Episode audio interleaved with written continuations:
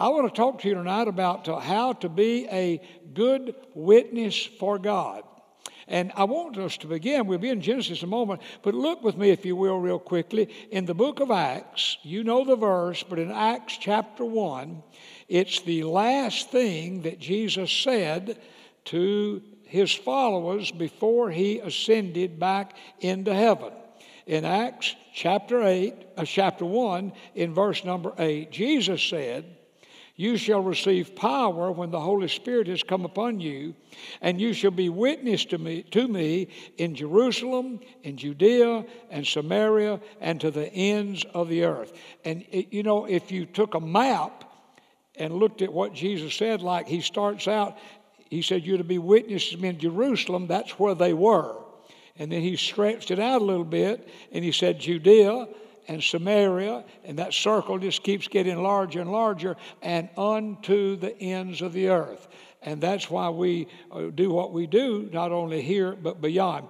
And then in verse 9, it said, When Jesus had spoken these things while they watched, he was taken up, and a cloud received him out of their sight. Now, I'll not go on and read the remainder of this, but the, but the point is this like, this is what Jesus told all of his followers to do and to be, is to be witnesses.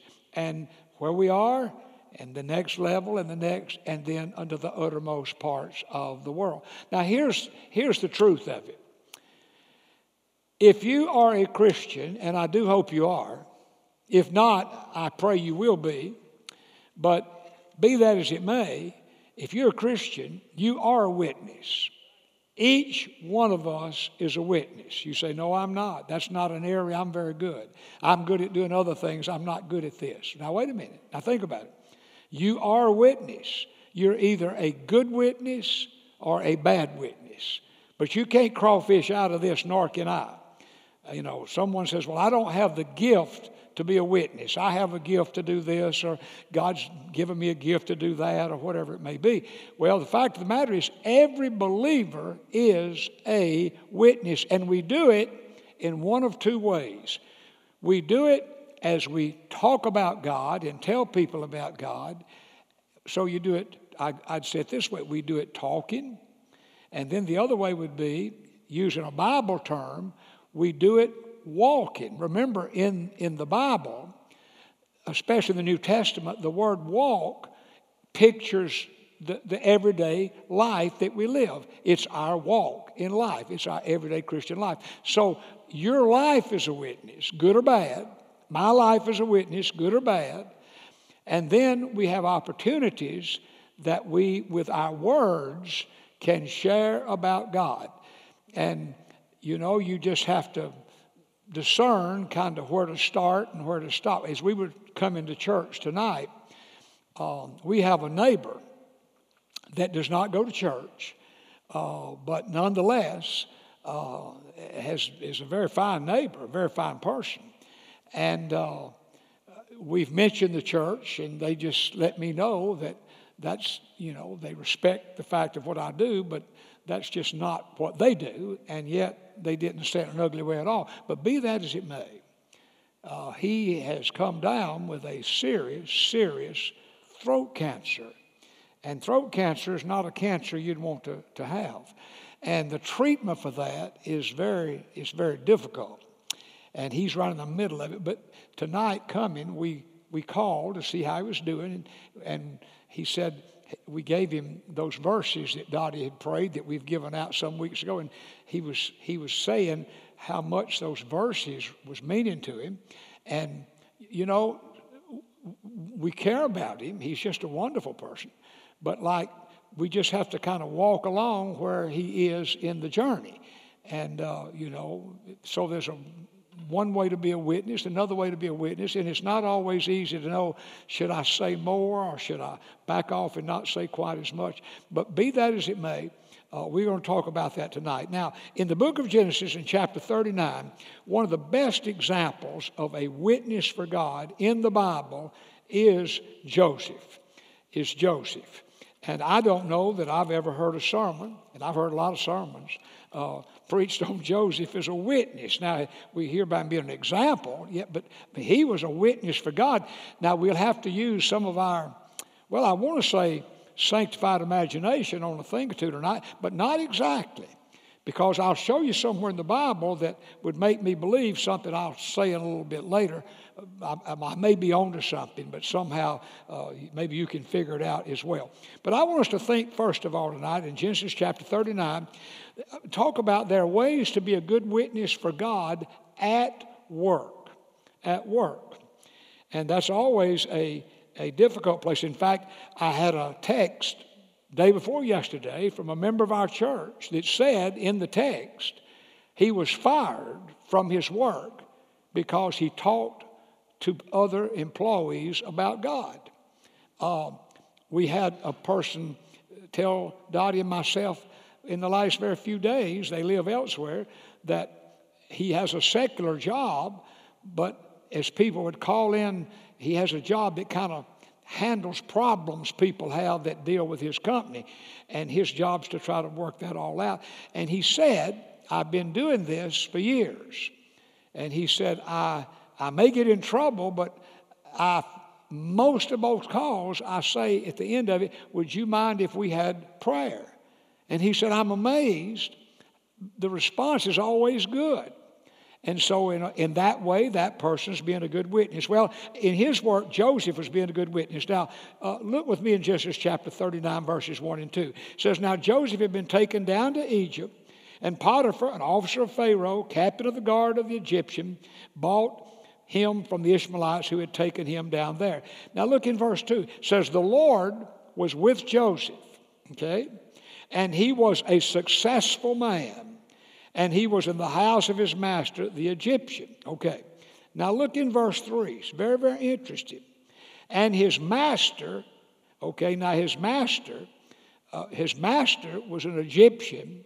He certainly did not believe in the true God, but he, he look what verse 3 says. He saw that the Lord was with Joseph and that the Lord made all that he did to prosper in his hand. So, what do we, as you just look at those verses, you think to yourself, now somehow Potiphar uh, figured out that somehow God had something to do with his success. I mean, in verse number three, it says, The Lord was with Joseph, and he was a successful man. And, and in verse 3, it says, His master saw that the Lord was with him. Now, in verse 3, as I've read that and thought about that, I wonder like, now, like, now he's an Egyptian. He doesn't believe in the true God, but somehow he sees this connection. And I thought, well, now, how would he figure this thing out? Did he just translate because Joseph was successful that it had something to do with God uh, and therefore it made him successful? The, the question is, how did he know God had anything to do with his success? Well, here's, here's my take on that. Somehow, somehow, and I'll back it up here in just a moment, somehow Joseph, whether it was in a conversation or whatever it was, somehow there had been words from Joseph to Potiphar about God, or else he never would have assumed that his success had any real thing to do with God. Maybe they just had a conversation. Who, who knows about that? But at some point, Joseph, I do believe, he talked about it. Now, let me show you why I believe that. Turn over to chapter 41. If you come over in chapter 41, you know, in chapter 40, you have him in prison, and these, uh, the, the baker and the butler have these dreams. Uh, we won't have time to go back and read this whole chapter. And they didn't know what the dreams meant. And, and you remember Joseph interpreted those dreams. Well, when you come to chapter 41, uh, you know, of course, what, what winds up happening, uh, uh, the baker, you know, he, he, he, he gets killed, just like Joseph had said his dream told. But the chief butler, uh, he was restored back to his position. And that's kind of what chapter 41 is dealing with. But in chapter 41, Pharaoh begins to have dreams. And so he calls in all of his wise men. If you look down in verse 8, it says it came to pass in the morning that his spirit was troubled. Pharaoh's having all these dreams and he doesn't know what they mean. Do you ever have dreams? I mean, I want to ask you to raise your hand. I, I said, in the last, in the last end of last week, I've been telling some of the staff, I've been having the weirdest dreams. And I've, I've told them to Dottie, and she says she doesn't know what they mean. They don't make sense. Do you ever have dreams and you just say they don't make sense? Well, I see you're not interested in that, but that's all right. If you just knew, I'd have to tell you what. Well, no, I won't. One of my one of my dreams, in fact, I had something to do with one of our staff members, and I've told him I wanted to tell him it was really kind of a funny dream in a way. But in verse eight, uh, he's having these dreams. He's troubled, so he sent and called his magicians of Egypt and all the wise men, and he told them his dreams. And but here's a problem Verse 8 says, There was none who could interpret them for Pharaoh. Now look in verse 9. Then the chief butler speaks up. Now remember, he and the baker were over here in prison when Joseph interpreted their dreams. He spoke up to Pharaoh saying, Wait a minute. I remember. I remember my faults this day when Pharaoh was angry with his servants and put me in custody in the house of the captain of guard, both me and the chief baker. We each had a dream. In one night, he and I, each of us dreamed according to the interpretation of his own dream. Now, there was a young man. Now, now this, this is a chief butler talking to Pharaoh. He said, Now, listen, there was a young man. He was a Hebrew with us there, a servant of the captain of the guard, and we told him, and he interpreted our dreams for us. To each man, he interpreted according to his own dream. Well, it came to pass just as he interpreted for us, so it happened. He restored me to my office, and he hanged him. Then Pharaoh sent and called Joseph, and they brought Joseph quickly out of the dungeon. So they get him out of jail, shaved him, put him on some clean clothes, and he came to Pharaoh. And Pharaoh said to Joseph, I have had a dream, and there's no one who can interpret it, but I have heard it said of you that you can understand a dream to interpret it. Now, watch verse 16. Joseph answered Pharaoh, saying, It is not in me God will give Pharaoh an answer of peace. So, here in chapter 41, he says something to Pharaoh about God. And I just am going to speculate if we go back over here in chapter 39 and we ask ourselves, how did, how did Pharaoh uh, and how did, how did he conclude that all of Joseph's success had anything to do with God? We don't have it in the scripture, but just like he shared over in chapter 41 about God, I think back over here he said something about God. And to me, that's very, very encouraging. Now, uh, here's the bottom line there's a right way and a wrong way at work to be a witness, like on the job. There really is a right way and a wrong way. Like when people are hired, they're hired to do a job, they have a job to do and and uh, you know they're not there to be a, an evangelist from the church but if they're christian they're on the job. And you know you say well how, how can we as christian people on our job uh, be a good witness? Well someone might say well if we'll be likable and lovable. Well you know you can be likable and lovable and not be a christian. You, you don't have to be a christian to be likable or lovable. I mean you can be a kind very good person and not be a christian. But i'll tell you the best way i think to be a good witness. Now, certainly, if a door opens and we feel like we can say something, or maybe we give someone one of these booklets John's written or whatever and say, you know, I, I know you're going through such and such, and uh, I read something that I got at my church that I think might be a help to you. It helped me. Well, that, that's a, that's a non threatening kind of situation. But, but I think day in and day out, the best way on the job to be a Christian is to be a hard working employee. That's it. In fact, if Christians would do what they should do, even what the Bible says, and be the kind of workers, like men and women who come to work on time, they do their job, they're men and women of integrity, I think the owner of the company, if he found out, hey, that guy over there is a Christian, and boy, look what a kind of worker he is, or what kind of worker she is, we need to hire more of these Christian people if all of them are like that. Now, let me give you a Bible verse to jot down, and you can read it later. In the book of Colossians, in the book of Colossians, in chapter 3, verse 23, The Bible says, work willingly at whatever you do, as though you are all working for the Lord rather than for people. I love that translation. It's beautiful. So, you know, you have a job. Well, sure, you have to do what you are hired to do. Well, we need to do it the best we can, be faithful, uh, go by the rules, just do the right thing, and don't see it that we're working for this company or that company. We're working for God. And if we please Him in our work, mankind will be pleased. You know, like I think, like in my own case, like I really, I really work for God. Now I'm assigned at First Baptist Pasadena. Now I'm accountable to the church and all understand that. But like the church can fire me, I'm still a minister. The, the, the, uh, no church called me to be a minister, or no church called any minister to be a minister. God calls people to be ministers. And then God uh, leads people, and all these kind of things work out. And, and certainly we are accountable and responsible, but like, you know, I, I feel this way I probably could please you and do less than I can please God and do less. Could I have an amen to that? Yeah. I mean, first of all, you don't even know what I do half the time. You say, I've been thinking about that. Like, have you ever thought, what does John do all day? I mean, I'm carrying the load. I'm doing most of the work. I mean, what does this guy do? You know, well, of course, you know I'm playing there a little bit, but, but like, you know, uh, I mean, a minister, you, you know, and I say this to the staff, you know, uh, I, I've, I've noticed Sometimes I can just walk into the church office. It's amazing. Everybody rushes to their desks where they're supposed to be in to start with. You know, I've thought about, in fact, I mentioned it in a meeting yesterday, tongue in cheek. I said, Rick, is there some way we could run a wire up through the ceiling and all the, you know, and just every now and then have a voice come out and say, This is God and I'm watching.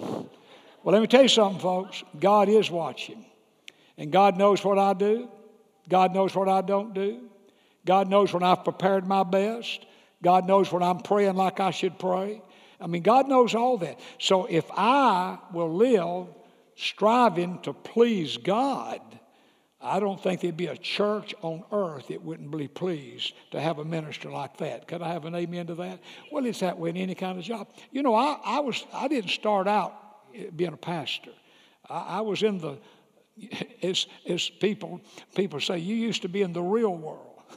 I don't know what kind of world they think I'm in now, but the, yeah, I used to be in the real world. But I'm going to tell you something. I work just as hard in the real world, as they call it, as I do here. And my goal, and I encourage it to be your goal, whatever your work, if you still have a job, listen, you work to please the Lord and think of it that way. Nothing is a worse witness than a careless, lazy, sloppy, negligent employee that's a Christian. I mean, really. So, actually, out in this real world, where many people out there have jobs that don't go to church, but if you're a Christian, you may be the only gospel they see how it lives life out. Well, let's move on. Uh, there, there are ways to be a good witness for God when facing temptations. Now, in chapter 39. It's, a, it's an interesting story, but we don't have time to read all this. But you know, you know what happened. If you like this, in like verse chapter 39, you go down to about, uh, about verse number 4, and you keep reading on this chapter. And, and what happens is, is, is Potiphar's wife kind of uh, gets attracted to Joseph. The Bible tells us he was a very fine looking young man, and, and uh, so she decides that she wanted to have a relationship with him. In fact, if you look in, uh, well, let's look maybe. Uh, well, if you well, let's just pick up in verse four and read a little bit. Joseph found favor in his sight, and he served him uh, talk about his master. Then he made him overseer of his house and all that he had put under. Verse 5 So it was from time to time that he made him overseer of his house and all he had, that the Lord blessed the Egyptian's house for Joseph's sake. And the blessing of the Lord was on all that he had in the house and in the field. Thus, he left all that he had in Joseph's hand, and he did not know what he had except for the bread which he ate. Now, Joseph was handsome in form and appearance.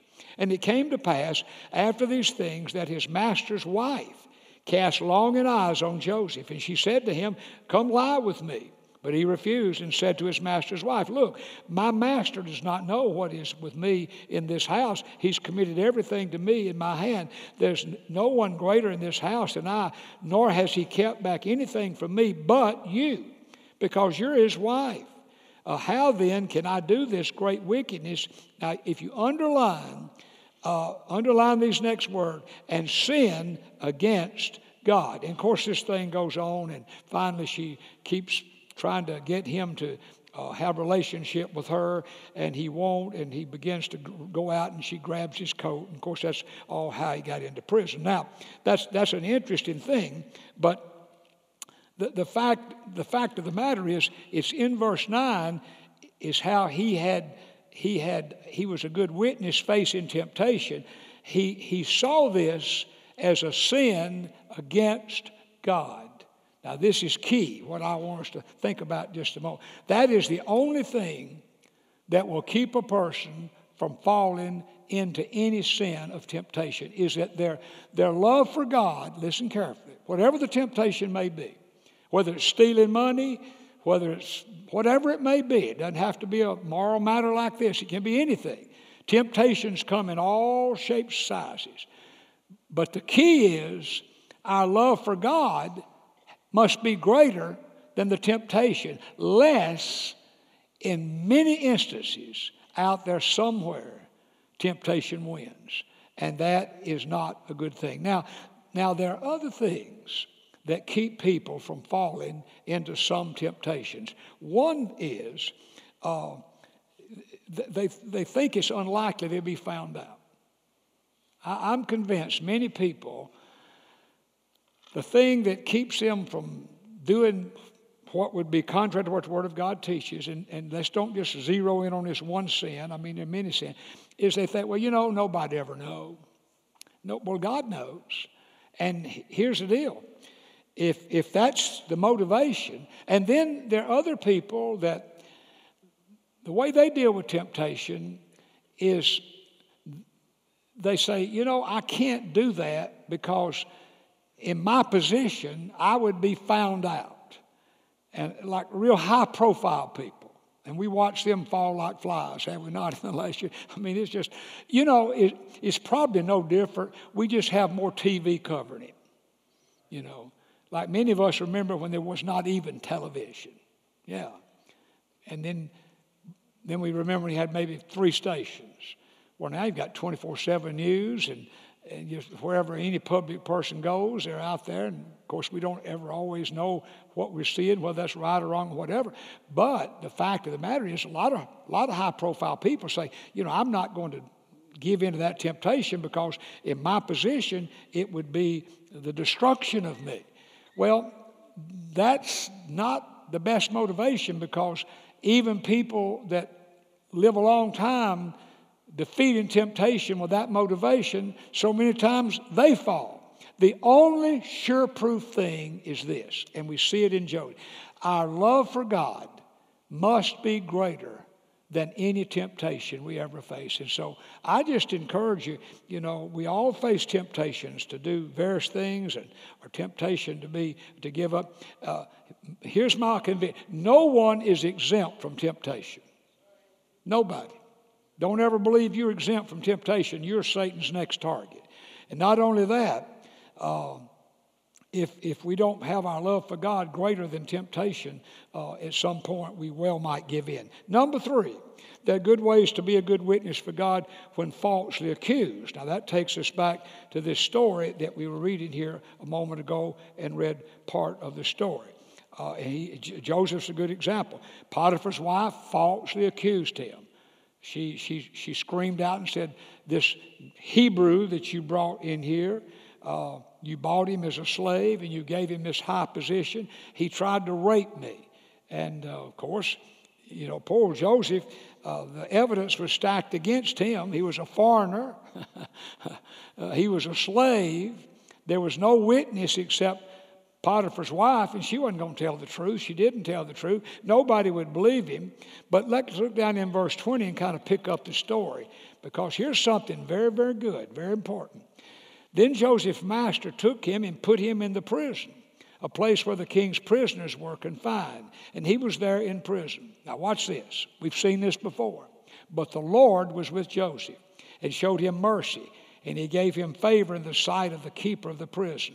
And the keeper of the prison committed in Joseph's hand all the prisoners who were in the prison, wherever they did. It was his doing.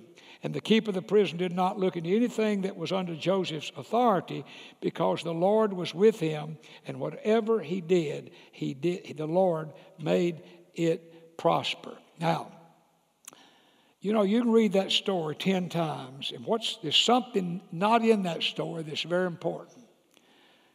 Like he was falsely accused of doing something he did not do. And he goes to prison for it. And the whole time he's in prison, as you read this whole story about his prison time. And you know, how long was he in prison? Well, a lot of speculation about that. Most Bible scholars, they have ways of dating around, and I've looked into, you know, probably seven to nine years. All we know is after the baker and butler got out of prison, he was in prison two more years. Now, we know that from the text. But the question is, how long was he in prison altogether? Well, probably somewhere like seven, eight, or nine years. Okay, but in that whole account, as you read the Joseph story, here's, here's the big deal. Not one single time, not one single time did he ever try to justify himself. Not one time did he ever defend himself. And there's a great lesson to that.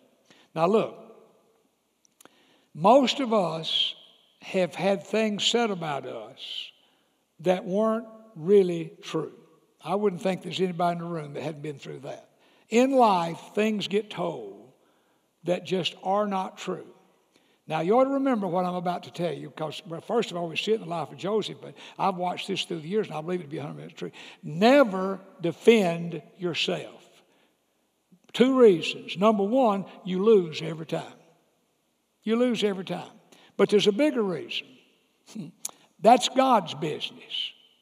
You let God do it. See, if if we start trying to defend ourselves, Joseph not one time tried to defend himself. You let God do it. You're a child of God.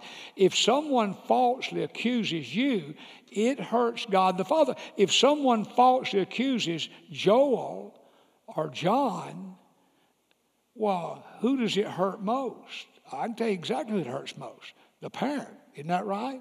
You'd rather somebody falsely accuse you than your kids. Wouldn't you agree with that? Well, look, we're God's child, and we need to understand something. If someone falsely accuses you, and you say, I'm going to, I'm going to do my defense, I'm going to present my side. I, well, most all the time, you, you, you come out in worse shape than you were to start with. Look, if, if you're innocent, and you're a child of God, let God take care of it.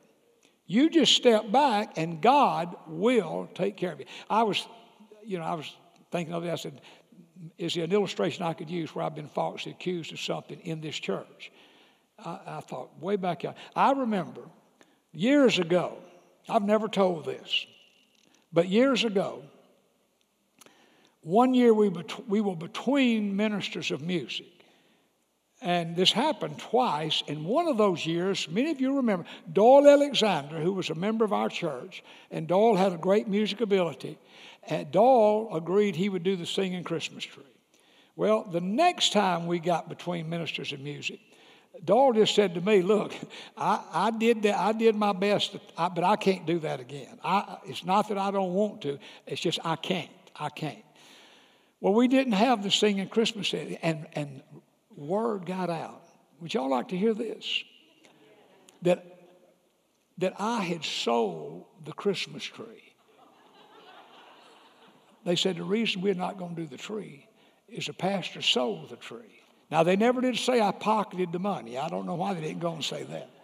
And I remember, I think it, I think it was Dottie, and she was, you know, she, she had heard that rumor. She said, You might need to respond to that. I said, Oh, no. I said, because we'll get the old tree back up one year. And I guess those folks are going to think I went out there and found who I sold it to and bought the thing back. Well, they looked like idiots when we had the tree. I couldn't wait for the tree to go back up next time. But now, if I'd have been all over the church trying to tell everybody, hey, I don't know if you've heard it or not, but I didn't sell the singing tree. Look, that's a silly illustration. Uh, but I tell you what, you know, you ought to write a Bible verse down. Romans chapter 12, verse 19. This is serious business. You know, first of all, I want to encourage you, as I encourage myself, we shouldn't be accusing anybody of anything. No. Because number one, we're not God.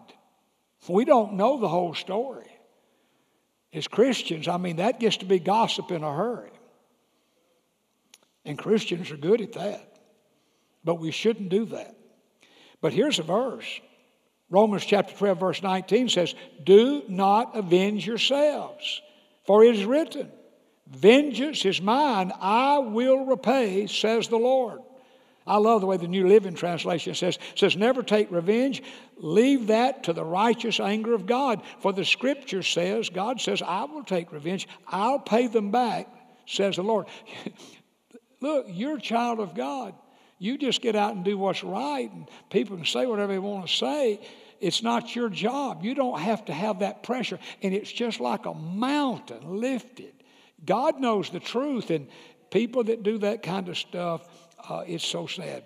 Well, now, you know, as I think about being a good witness, there are so many Christians that, that uh, and some teach that our best witness is the life we live. Well, let me tell you something. If that's the only witness you and I have, then our witness is a witness of ourselves. If we think we're going to be a witness and never say anything about God and never tell what God's done in our life, tell how our life's different since we became a Christian and before we were a Christian, tell about the blood of Jesus, tell about how people go to heaven, but we say, no, I'm just going to live a, I'm just going to live this godly life. Well, however godly life you live, if that is your only witness, your witness is just how good you are and how godly you live. There's more, there's more to it than that. And so here's what I think about that.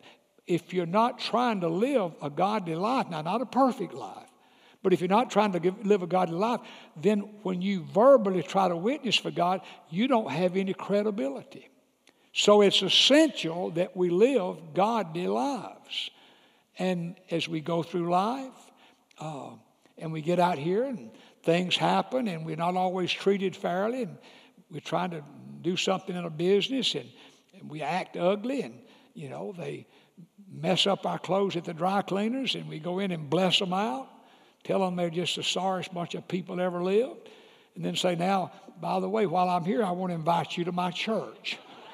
Well, I'm going to tell you what, they're not coming to your church or to my church. So, how we live out here is essential that we need to ask God every day God, may the Holy Spirit today help me in all of my uh, interactions today, God, that my words would be words of encouragement and help. And if even if things are not fair, that even though I'm going to try to resolve it, I'm not going to be a wimp about it.